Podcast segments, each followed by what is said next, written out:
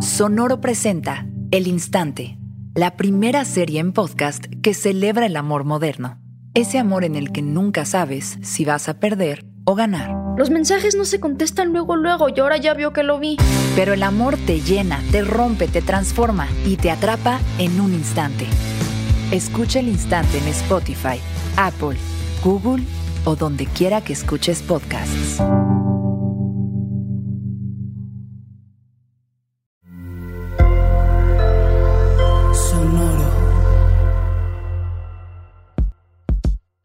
El primer episodio del año en Unbranded reúne a Jero, Alex y Berna para charlar sobre los retos que cada uno vislumbra para este 2021. Sin duda, los terrenos de la creatividad en la lógica del trabajo a distancia representan un enorme reto. Busquen cómo se podría romper el molde de la presentación típica de creatividad, de donde tienes que ver una presentación que te va guiando y tal vez apostar por, por el audio. Tuvimos hace poco una presentación donde todo fue audio. Entonces, hasta, hasta la persona que estaba presentando dijo: Me siento muy cómodo si no están viendo su pantalla. Solo aseguren que tienen puestos sus, sus audífonos. Hablaron sobre el paradigma que la industria creativa enfrenta desde varios temas. Puede ser que tú tienes una idea, una idea creativa o tienes una estrategia o tienes una tecnología que puede ahorrarle muchísimo dinero a ese cliente y entonces eso puede valer muchísimas más veces que lo que te cuesta, ¿no? A veces las ideas se te ocurrieron en cinco minutos, pero les va a ahorrar miles de pesos a alguien, pues no, no tienes que cobrar mil pesos porque se te ocurrió en cinco minutos. Además, respondieron algunas de las preguntas que la audiencia de Unbranded Podcast envió a nuestras redes sociales. Creo que hoy ya no puedes pasar para después lo que estás notando en, tus analíticos, ¿no? O sea, como que antes, bueno, vamos a hacer un update del sitio web en seis meses y vamos a ir recobrando información para ver cómo mejorar la experiencia del usuario. Creo que hoy este tema del, del cómo se va como reconstruyendo todas las aplicaciones o los sitios web o incluso la misma interacción que nosotros tenemos como mapeada en, nuestro journey con nuestros usuarios, eh, como que hoy cada vez es más rápido este momento de respuesta. Unbranded, un espacio para compartir lo mejor del marketing y aprender de los expertos. Hola, bienvenidos a un episodio más de Unbranded, un podcast de marketing.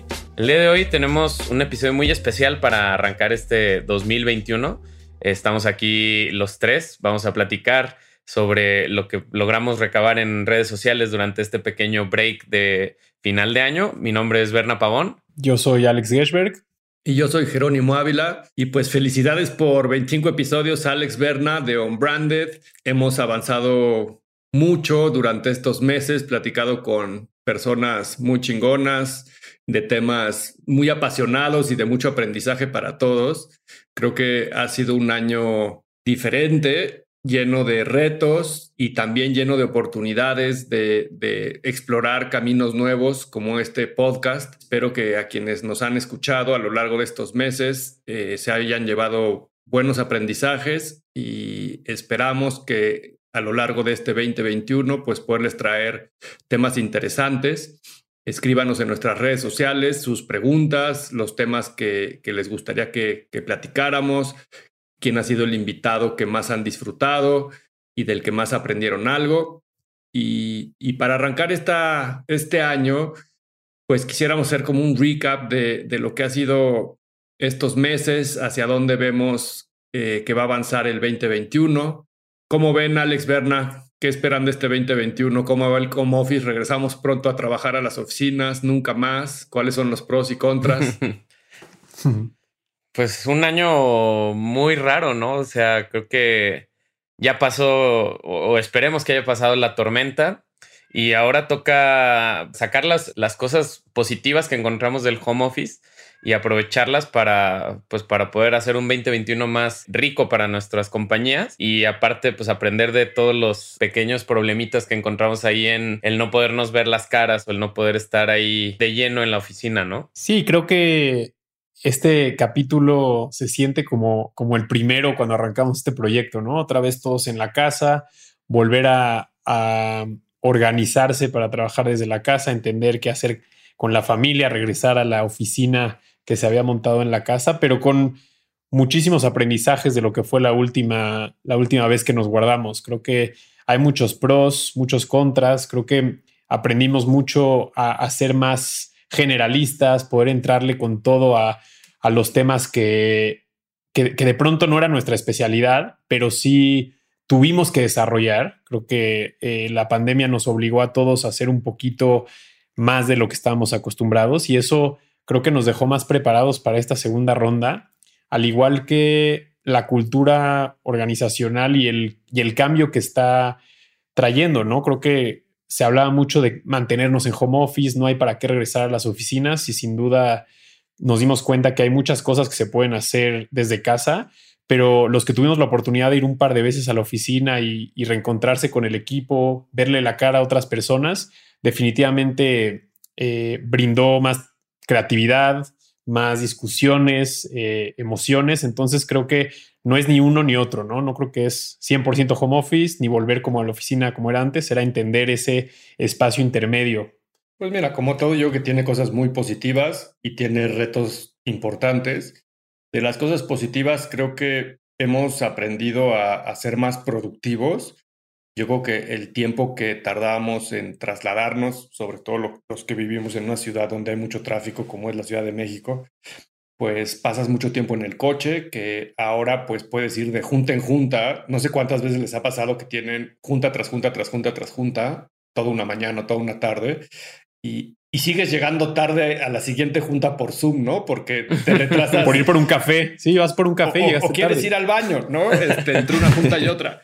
Eh, pero creo que esa capacidad de ahora poder tener una junta tras otra y, que no transcurren más que un par de minutos entre que entras a una sala y te sales y entras a la que sigue, creo que eso nos permite pues poder atender más temas, más proyectos, más reuniones.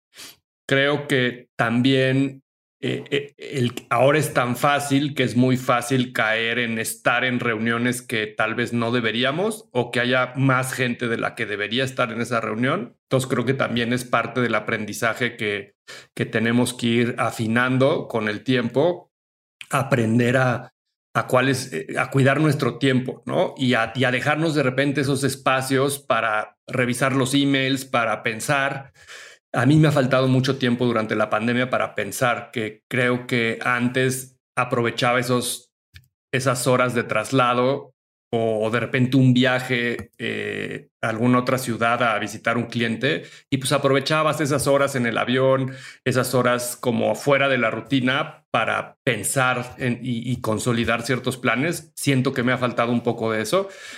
Y contras, pues sin duda la parte social y emocional Creo que mantener un equipo trabajando eh, con salud mental es uno de los retos que hemos vivido estos meses y yo creo que va a ser un reto importante para los meses que están por venir. Algo que, algo que ahorita mencionaste sobre el, sobre el saber en qué reuniones estar y en cuáles no.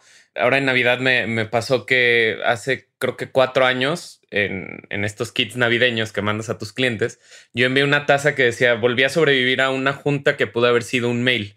Y si esa misma taza la, le tachamos el, el, junta o, reunión y, le ponemos un zoom, empieza a ser también lo mismo, ¿no? O sea, de, pronto regresamos al, al, rehusarnos a ser eficientes, ¿no? Y de, y de, pronto metemos reuniones que no son necesarias o hacemos reuniones que, pueden ser muy breves y, y como al punto y empezamos a, hablar de otras cosas o se mete gente que, que no tiene que estar. Entonces también hay muchos nuevos puntos por aprender. Coincido contigo que, que, que esta respuesta de ser más eficiente con el tiempo pues ha sido una de las mayores ventajas, creo que. Pero no tenemos más tiempo, ¿no? Eh, no, eso es lo, eso es lo interesante. No tienes más tiempo, lo organizas. Sí, lo organizas diferente. Lo organizas de otra forma. Que eso está muy mal. Es, a lo que voy. Es como nuestra, nuestra necesidad constante de, de, de, de, boicotearnos, ¿no? O sea, de aceptar y aceptar y aceptar y aceptar. A mí el otro día me, me pasó que me veía vuelto loco aceptando una reunión de 15 minutos y decías, ¿por qué? ¿Por qué no lo hacemos la próxima semana? O sea, ¿para qué tener que jugar al, al dominó y mover todas las, las, fichas para que pueda caber una junta de, de 15 minutos? Pues ni modo, tendremos que, que decir que, que, esta vez no y, y, lo pasamos para la próxima semana. Pero bueno, seguiremos lidiando con nuestros demonios con o sin pandemia y en Zoom o en presencial, porque pues al final así somos, ¿no? Sí, creo que el, el aprendizaje de este punto para todos los que vivimos en el Zoom es a nosotros mismos y a la gente que está en el Zoom preguntarnos, ¿se puede esto que, que, estamos discutiendo en una junta de 60 minutos, se puede resolver en 15? Si sí, no pasa nada. O sea, no, yo creo que no hay una sensación más a gusto que decir, señores, la reunión era de una hora, pero la resolvimos en 25. Adiós, váyanse a lo que quieran hacer. Y creo que cuanto más tengamos eso presente en la cabeza, en que vayamos a reuniones pensando que cuanto antes terminen mejor, porque no quiere decir que si separaste una hora necesitas una hora, es el mindset correcto, hagas lo que hagas, ¿no? Que, que, yo lo que he pensado de eso es que como antes nos teníamos que transportar y a lo mejor hacíamos una hora de ida y una hora de regreso, pues era como una falta de respeto hacer, hacer dos horas de traslado y tener una junta de 15 minutos, ¿no? Y entonces creo que hasta la rellenábamos con 45 minutos de plática para que valdría la pena el traslado. Y, seguimos heredando un poco ese pensamiento. Ahora, hoy en la, esta semana me pasó algo curioso que fue, no terminé una reunión y la persona con la que tenía esta reunión me dijo, bueno, ¿por qué no nos reservamos otros 15 minutos más tarde para terminar la reunión? Pero es esta nueva forma de pensar de eh, hasta slots de 5 o 10 minutos para de repente acabar con algo que estaba pendiente. Entonces, así como de repente si te sobra tiempo está bien y a lo que sigue y no pasa nada, pues también si te falta un poquito de tiempo, pues podemos pedir más tiempo en otro momento y también va a estar bien. Creo que es de esas nuevas cosas que estamos desaprendiendo y rompiendo ciertos esquemas a los que estábamos acostumbrados. Ahora, lo que sí, con lo que no puedo es con los pitches en Zoom. O sea, creo que eso ha sido una cosa terrible en la pandemia. Me encantará conocer tu, tu perspectiva, Alex, desde el otro lado de los Zooms, este, porque pues tanto Bernie y yo que nos toca presentar y pichar ideas, pues siempre ha sido difícil vender ideas y ahora venderlas a una pantalla sin tener eh, a veces la cámara prendida de quien está recibiendo esa idea, sin, sin poder verle la expresión, sin poder como tener un poco más de sensibilidad si lo que le estás diciendo te entendió, está conectando, le gusta, no le gusta. Eh, ha sido muy difícil y creo que pues muchas de las agencias y quienes venden ideas, pues probablemente es una de las cosas que ojalá este año nos permita empezar a tener ciertas reuniones, al menos para poder pichar esas ideas y que, y que tengan un poquito más de posibilidad. No, y también como cliente eh, definitivamente la experiencia de recibir ese, ese, aunque sea, por ejemplo, un guion que, que, siempre acaba en la reunión leyéndolo una persona, pero el estar en la misma sala con la explicación cara a cara, de pronto creo que la creatividad ha sido exigida a un nivel nunca antes visto. Yo he tenido algunas reuniones donde es muy interesante que no te pueden ni siquiera poner referencias te las tienen que mandar porque el internet se corta y el audio no va en match con la imagen, entonces toda la magia de ver la referencia se pierde. Entonces llegas a este momento donde te dicen, a ver, voy a copiar una liga, todos lo ven, entonces lo ven por separado, nadie, nadie puede comentar con, o sea, se perdió la capacidad de hacer un comentario o de voltear a ver al otro y decir, sí, vi lo mismo que tú, pero creo que con esta realidad donde parece que tener un pitch presencial no, no va a ser inmediato, Creo que he tenido un par de experiencias donde el que está del otro lado del Zoom presentando las ideas ha logrado enganchar a la audiencia de una forma diferente. Creo que ya no va a ser suficiente con les pido porfa que abran su cámara y vean la pantalla, porque ya hoy en día la gente que se ha vuelto más crack del Zoom tiene tres pantallas, entonces tú no sabes si te está viendo o no te está viendo, pero creo que la magia es eh, tener la capacidad de que te volteen a ver a la pantalla por lo que estás diciendo, por lo que, por lo que estás explicando y, siendo súper transparente, esas reuniones creo que van a tener que, tener retos desde muchos sentidos. Creo que la creatividad va a ser, va a recibir un reto importante, pero también creo que el cuándo hacerla, o sea, definitivamente parece una tontería, pero nunca les recomiendo que, que hagan una reunión de un pitch donde ustedes van a presentarle a un cliente hacia el final del día, que obviamente ese cliente ya lleva ocho horas en Zoom y para cuando ustedes están presentando la, la, la atención ya es bastante limitada. Y también les, les recomendaría que busquen cómo se podría romper el molde de la presentación típica de creatividad, de donde tienes que ver una presentación que te va guiando y tal vez apostar por, por el audio. Tuvimos hace poco una presentación donde todo fue audio, entonces hasta, hasta la persona que estaba presentando dijo, me siento muy cómodo si no están viendo su pantalla, solo aseguren que tienen puestos sus, sus audífonos. Y eso la verdad es que fue, fue disruptivo y nos, pero nos ganó fue una llamada. No, porque la pantalla también tenía, eh, o sea, decía lo mismo, ¿no? Decía el título, pero era un tema de ASMR, ¿no? Que es 100% audio. Eh, entonces, como que fue un hack donde ellos dijeron, no pasa nada si no me estás viendo, pero si escuchas esto, vas, vas a entender de qué estoy hablando. Entonces, si alguien estaba haciendo otra cosa al mismo tiempo, pues logró tener una experiencia de la idea y el concepto que se quería pichar entonces, creo que ese es el reto creativo, cómo, cómo realmente logro la atención en esta economía de la atención que ya era y ahora en el home office que tienes a, al hijo, la esposa, el me paré por un café, se me fue el internet, el, Pedro está, el perro está ladrando. Creo que el reto para los creativos se puso bueno y, y también se va a filtrar la, la, creatividad de primer nivel versus la que sea promedio. Oye, los temas de, de los presupuestos, ¿cómo ven este año? Eh, cómo hicieron su forecast. Yo decidí no desgastarme. Si algo aprendí en 2020 es que proyectar, eh, pues no, e, es una burla. Terminas este, riéndote de, de, lo que creías que iba a suceder versus lo que pasó. Tal vez en marzo decíamos, ahí en 15 días nos regresamos a, a ver qué hacíamos y, a, a, retomar este nuevo normal, ¿no? Y creo que algo que, que, que, que creo incluso hasta una buena práctica es en lugar de proyectar hacia un año, pues tratar de, de revisar, no sé, por, por cuatrimestre o planes quincenales de trabajo. No sé, creo que ahorita el corto plazo va a terminar siendo lo, lo verdaderamente importante, por lo menos hasta que podamos estar un poquito más en la calle, ¿no?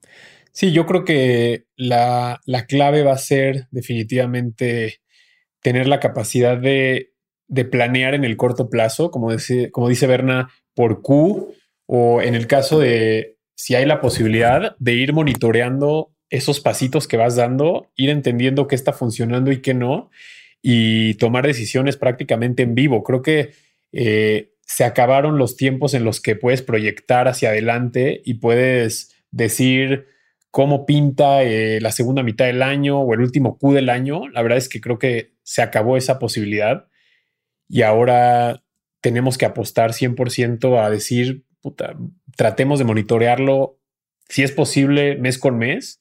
Y si tienes que hacer una proyección más grande, creo que la recomendación sería irte tres, máximo cuatro meses, porque al final de cuentas hay muchas variables. Creo que la, la más hablada es el tema de la vacuna, que pues hay una discusión enorme, ¿no? Entre cuánto tiempo tardará para tener un porcentaje realista de la población, etcétera. Pero creo que más allá de eso es también entender cómo se comporta el consumidor y dependiendo cómo se comporta tu consumidor, cómo van las ventas, te podrás dar el lujo de invertir más en marketing o invertir más en desarrollo de tu producto. Entonces, creo que lo más sano que podemos recomendarle a cualquiera que nos esté escuchando es tratar de ser conservador en la planeación, tratar de proyectar al más corto plazo para que puedas tomar las decisiones correctas en el momento, en el momento necesario.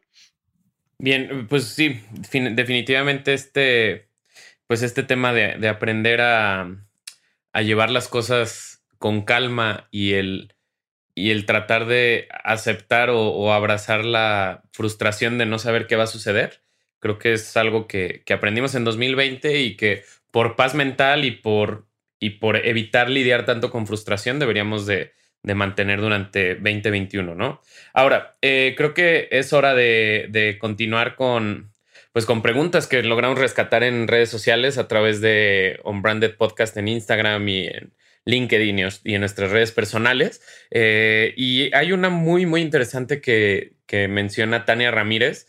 Creo que siempre nos hemos preguntado cómo debería de cobrar mi trabajo. Pero hoy en 2021 y después de todos estos aprendizajes que vimos eh, o que hemos llevado en, pandemia y en este nuevo normal, eh, cuánto es lo que deberíamos de cobrar o cómo deberíamos de tener una fórmula para cobrar nuestro trabajo. ¿Qué opinas tú, Alex? Mira, creo que siempre esta discusión era muy relevante, incluso previo a la pandemia, porque hay que ser conscientes de, que todo lo que hacemos, poderlo cobrar al precio, al, costo justo y poner precios eh, que hagan sentido para el consumidor, pero también para, para ti como empresa. Entonces, yo creo que el cambio más interesante que tuvimos en, en estos últimos meses que hemos aprendido mucho de cuánto debes cobrar es la capacidad de entender que todos estamos pasando por la misma situación difícil y que el valor agregado que le puedas dar a tus clientes siempre va a ser bien recibido y ese valor puede ir desde poder cobrar un poco menos, hacer una promoción, eh, hacer un dos por uno, dependiendo cuál sea tu industria, el consumidor lo va, lo va a valorar y también te lo va sin duda a, agradecer. Creo que la fidelidad de marca cuando una marca logra ponerse en, el en los zapatos del consumidor y decirle, estamos todos pasando por esto. Me, acuerdo mucho de, los bancos que normalmente pues no son bien recibidos, ¿no? Creo que los bancos en México tienen el reto de no ser percibidos como el que siempre me marca y me está fregando mi celular y cuando llego son filas y su aplicación nunca funciona y de pronto viene la pandemia y un par de bancos te dicen, oye, te voy a echar la mano con tu hipoteca, oye, esta deuda que tienes te la voy a ampliar a cuatro meses. Y ese tipo de cosas, aunque no se cobran, creo que, creo que van en el, en el camino correcto, ¿no? Que es darle un poquito más de valor a, tus, a tus consumidores. Entonces, creo que se, se trata de replantear tus costos porque tampoco vas a regalar tu trabajo y tampoco vas a perder tú al seguir operando. Pero creo que si logras calibrar este, esta decisión en la que voy a ayudar a mi consumidor sabiendo por lo que estamos pasando, pero voy a seguir generando para poder seguir pagándole a mis empleados, seguir operando y, seguir manteniendo eh, viva la empresa, creo que es el equilibrio perfecto, el poder mantenerte en ese escenario en el que agregas valor, mantienes tus gastos fijos y, al final de cuentas sobrevives, ¿no? Que creo que es el reto más grande que estamos pasando todos los que estamos atravesando la pandemia, que es eh, ahora sí que aguantar a que, a que esto pase, ¿no? Yo creo que siempre hay como dos, dos caminos en, en, esta pregunta de cuánto cobrar. El, el, el más común es cuánto te cuesta producir lo que estás haciendo, el producto o servicio que estás haciendo, y a eso le pones una utilidad y ese es el precio de venta, ¿no?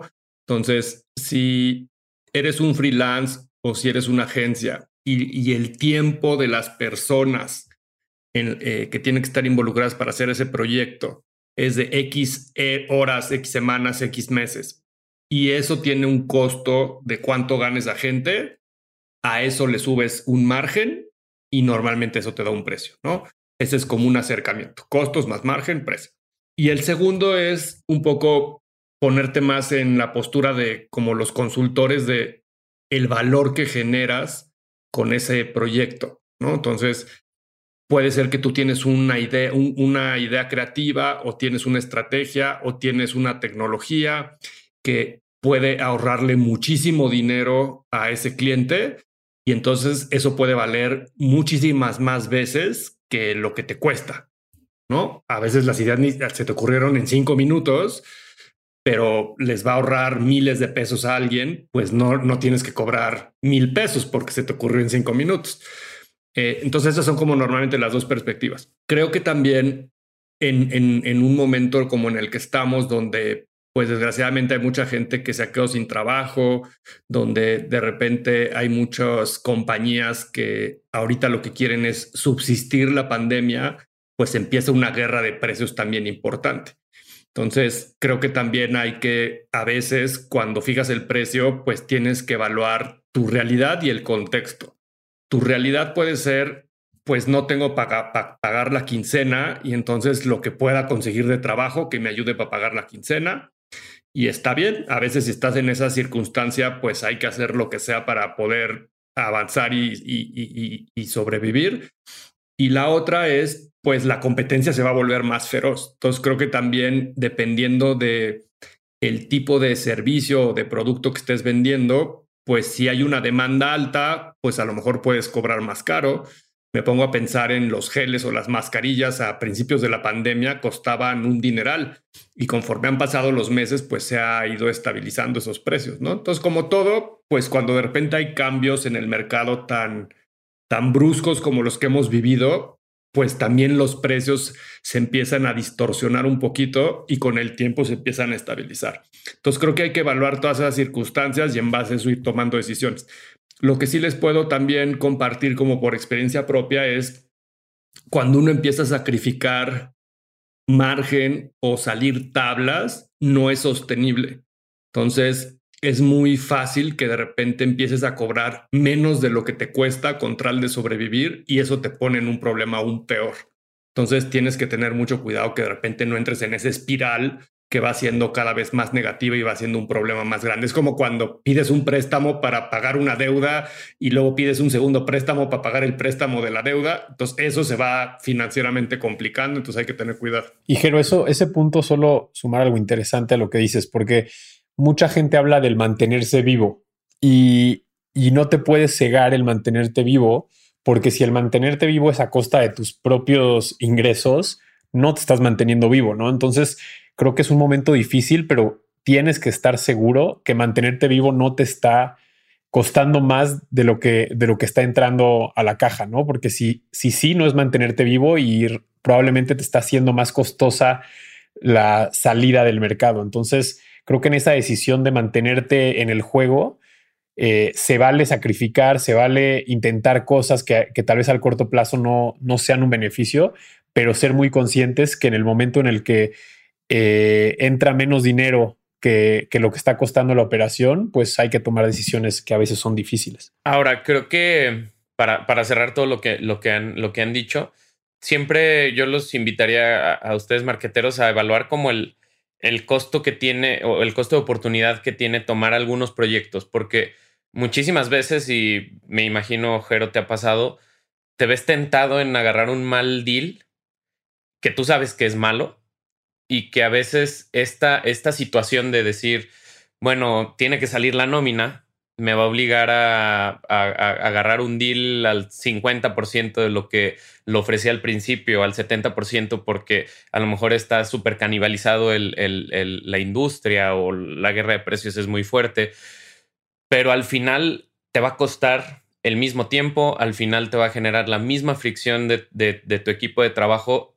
que si tal vez buscaras otro proyecto que sí pudieras cobrar al 100%, ¿no? Entonces hay, hay, ocasiones en las que, y eso creo que también empieza a darse con la experiencia, el poder tener este feeling de, decir, creo que hoy tengo que decirle que no a este cliente que me está pidiendo una reducción del 30% a pesar de la situación, porque pues, como dices, a, largo plazo no va a ser sostenible, ¿no? Y también si lo ves desde el punto de vista de las empresas, pues hay muchas empresas que se quedaron con inventarios, por ejemplo. ¿No? ¿Cuántas industrias no hay? Imagínate los hoteles o, imagínate una cadena de ropa y de repente, pues no sé, los zapatos, no sé cuántos pares de zapatos han usado ustedes en la pandemia, yo muy pocos, pero pues me puedo imaginar que se han vendido no tantos zapatos como se, se vendían antes, ¿no? Entonces, ¿qué, ¿qué hacen estas empresas con todos esos inventarios? Habrá algunas que lo pueden guardar para sacarlos en, en mejores momentos, pero eso también cuesta y entonces tienen que inventar una promoción y con esa promoción poder sacar el inventario, eh, porque pues ese inventario tenerlo ahí parado cuesta, necesitas, este, como, eh, necesitas volver a hacer cash out de, de, ese capital que está ahí metido, ¿no? En, en, en, en, fierros o en productos. Entonces, pues también es un momento difícil desde todas las perspectivas, ¿no? Las empresas también están pasando un momento complicado y, y de repente pues tampoco tienen para pagar lo que a lo mejor cuestan las cosas. Entonces pues ahí hay que ir teniendo esa conversación. No va a ser un año fácil en eso, pero pues creo que unos, dependiendo del valor que generes, puedes cobrar un poquito más y por eso es muy importante trabajar en, en tu producto o en tu servicio y tratar de diferenciarte más que nunca para un entorno altamente competitivo como el que estamos viendo. Y eso que, que dices, Jero, me, me conecta con una pregunta que nos hicieron aquí en el Instagram de Unbranded. Gerardo Martínez nos preguntó acerca de tips en cuanto al user experience, la interacción, el diseño, en general, ¿cuáles son esos tips que le podemos dar a los marqueteros que nos escuchan? Pues yo creo que este, este año también nos, nos eh, con, la gente que he platicado que hace programación o que se enfoca mucho a web, eh, creo que hoy ya no puedes pasar para después lo que estás notando en, en, tus analíticos, ¿no? O sea, como que antes, bueno, vamos a hacer un update del sitio web en seis meses y vamos a ir recobrando información para ver cómo mejorar la experiencia del usuario. Creo que hoy este tema de la, del, del, del, cómo se va como reconstruyendo todas las aplicaciones o los sitios web o incluso la misma interacción que nosotros tenemos como mapeada en, en, journey con nuestros usuarios, eh, como que hoy cada vez es más rápido este momento de respuesta, ¿no? entendemos que la gente está abandonando el sitio web en tal ventanilla, ok, entonces este cambio tiene que suceder en 15 días, no podemos esperarnos seis meses porque probablemente en seis meses no, pues ya no vamos a estar en, el juego, ¿no? Entonces creo que esta parte de, reconstrucción o rediseño de nuestras plataformas, pues cada vez es más, este, importante atenderlas a, la brevedad. No, totalmente. O sea, hoy la ventaja competitiva es el user experience, sin duda. Yo creo que quien no, quien tiene un negocio de retail y no ha entendido que tiene que invertir en sus activos digitales lo mismo que invierte en sus tiendas físicas, está perdido. Tú no, tú no haces una tienda nueva y le pones la mitad de los focos a la tienda para ahorrarte una lana y, que quede medio iluminada. O sea, o, no pones acabados feos si eres una tienda de lujo. Así como cuidas todos esos detalles en una tienda física, los tienes que cuidar en, tu, en tus activos digitales, llámese website, llámese app, llámese Instagram, porque hoy es la cara que, que le das al mundo, a tus clientes, y más con, con estos encierros que estamos teniendo y semáforos que no pueden las tiendas abrir, pues con más razón, ¿no? O sea, puede ser que sea la única tienda que tengas abierta y el único canal de venta que, que vas a tener 24/7, pase lo que pase con, con los semáforos. Entonces yo creo que hay que ponerle mucha atención. Creo que también hay que entender este tema de la experiencia de usuario, no nada más con temas de diseño o tecnología, sino también servicio. Yo creo que lo vivimos todos al principio de la pandemia, pues había muchos errores para procesar tus pedidos en línea, de lo que sea, del súper, de, de un mueble, de un electrónico, de porque las empresas no estaban preparadas para recibir tantos pedidos como, como, como tuvieron y no tenían los inventarios, no tenían la logística, no tenían la forma de distribución y, y creo que eso es parte también de la experiencia del usuario. O sea, si tienes un problema y te piden llamar a un call center para reportar ese problema y te tienen 20 minutos en la línea, es un mal user experience. Si cuando te contestan no te resuelven, es un mal user experience.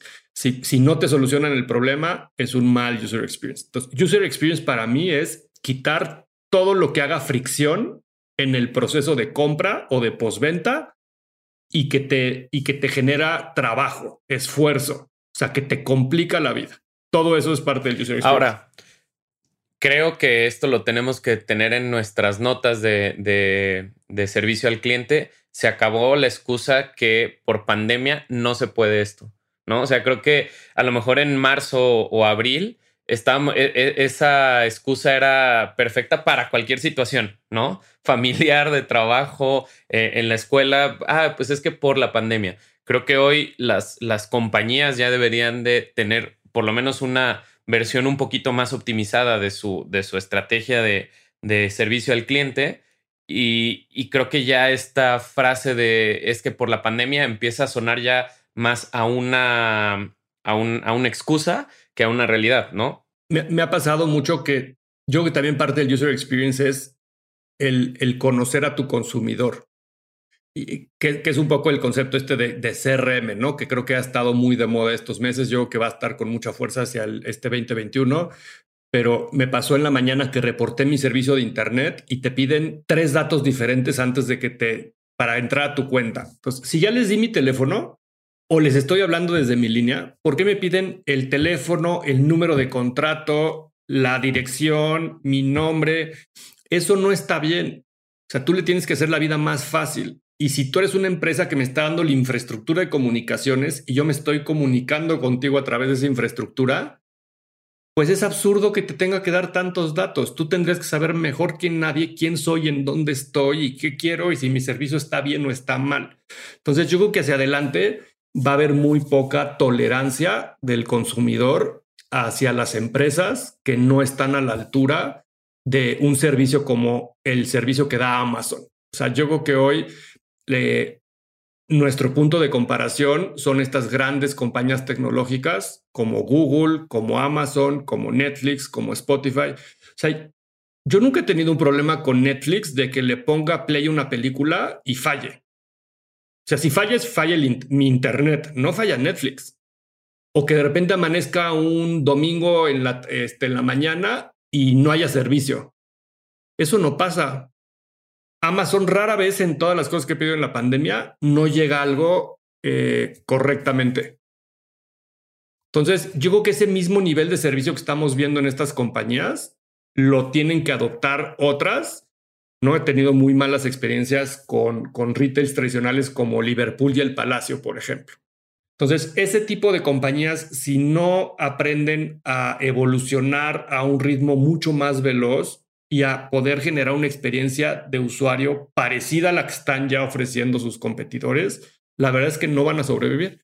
Yo creo que esta pandemia va a filtrar muchos modelos de negocio y muchas compañías que no se saben adaptar a, esta transformación digital.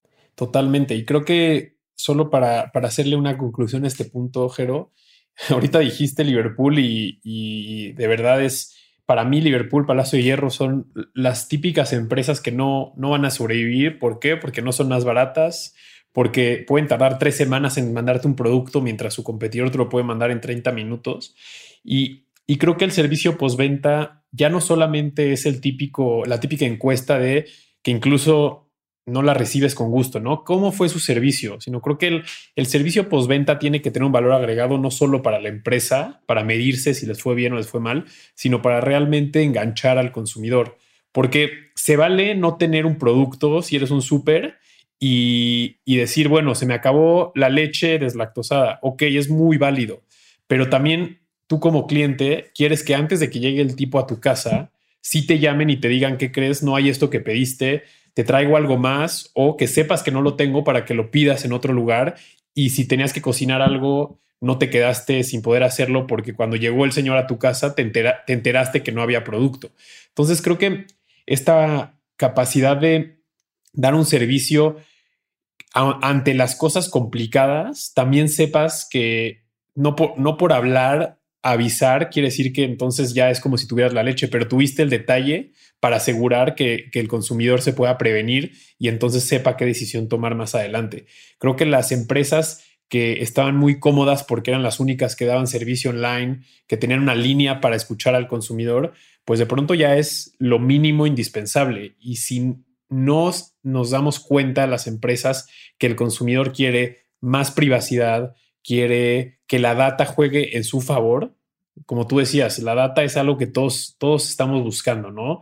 Pero la data tiene que dejar de ser solamente en el servicio de la empresa. La data también tiene que permitirle al consumidor tener una mejor interacción con sus empresas, con sus servicios, porque si la empresa sabe que Jerónimo es el que está hablando, pues tienen que tener esa data que te hace sentir cómodo porque saben cuánto gastaste el último mes, cómo pudiste haber optimizado tu línea de teléfono, eh, si tu internet estuvo lento porque está lejos el modem de tu computadora, etcétera, ¿no? Entonces creo que el gran aprendizaje de las empresas es poder hacer ese servicio y estar cerca de lo que necesitan los consumidores. Pero bueno, en una situación como, como esta, hay muchas cosas por, por aprender, pero creo que para este capítulo es buen momento de cerrar para no, no alargarnos. La verdad es que estamos muy agradecidos que nos escuchen, a quienes nos escuchan y les gusta este episodio y todos los demás que hemos hecho.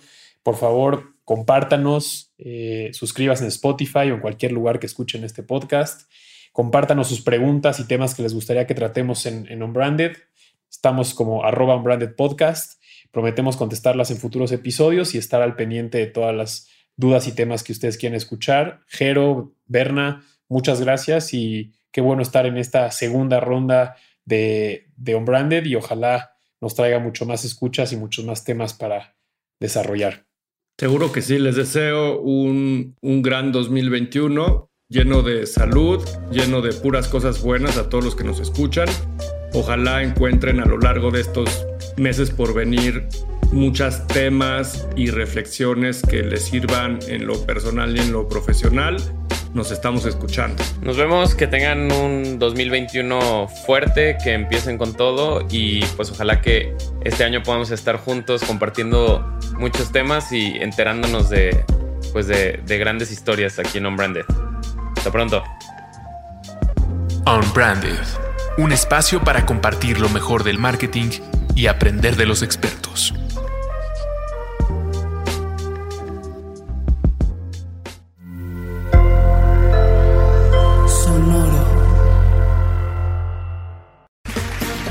Round two. Name something that's not boring. A laundry? Ooh, a book club. Computer solitaire, huh? Ah, sorry, we were looking for Chumba Casino. That's right. ChumbaCasino.com has over 100 casino style games. Join today and play for free for your chance to redeem some serious prizes. ChumbaCasino.com. No purchase necessary. Full prohibited by law. 18 plus terms and conditions apply. See website for details.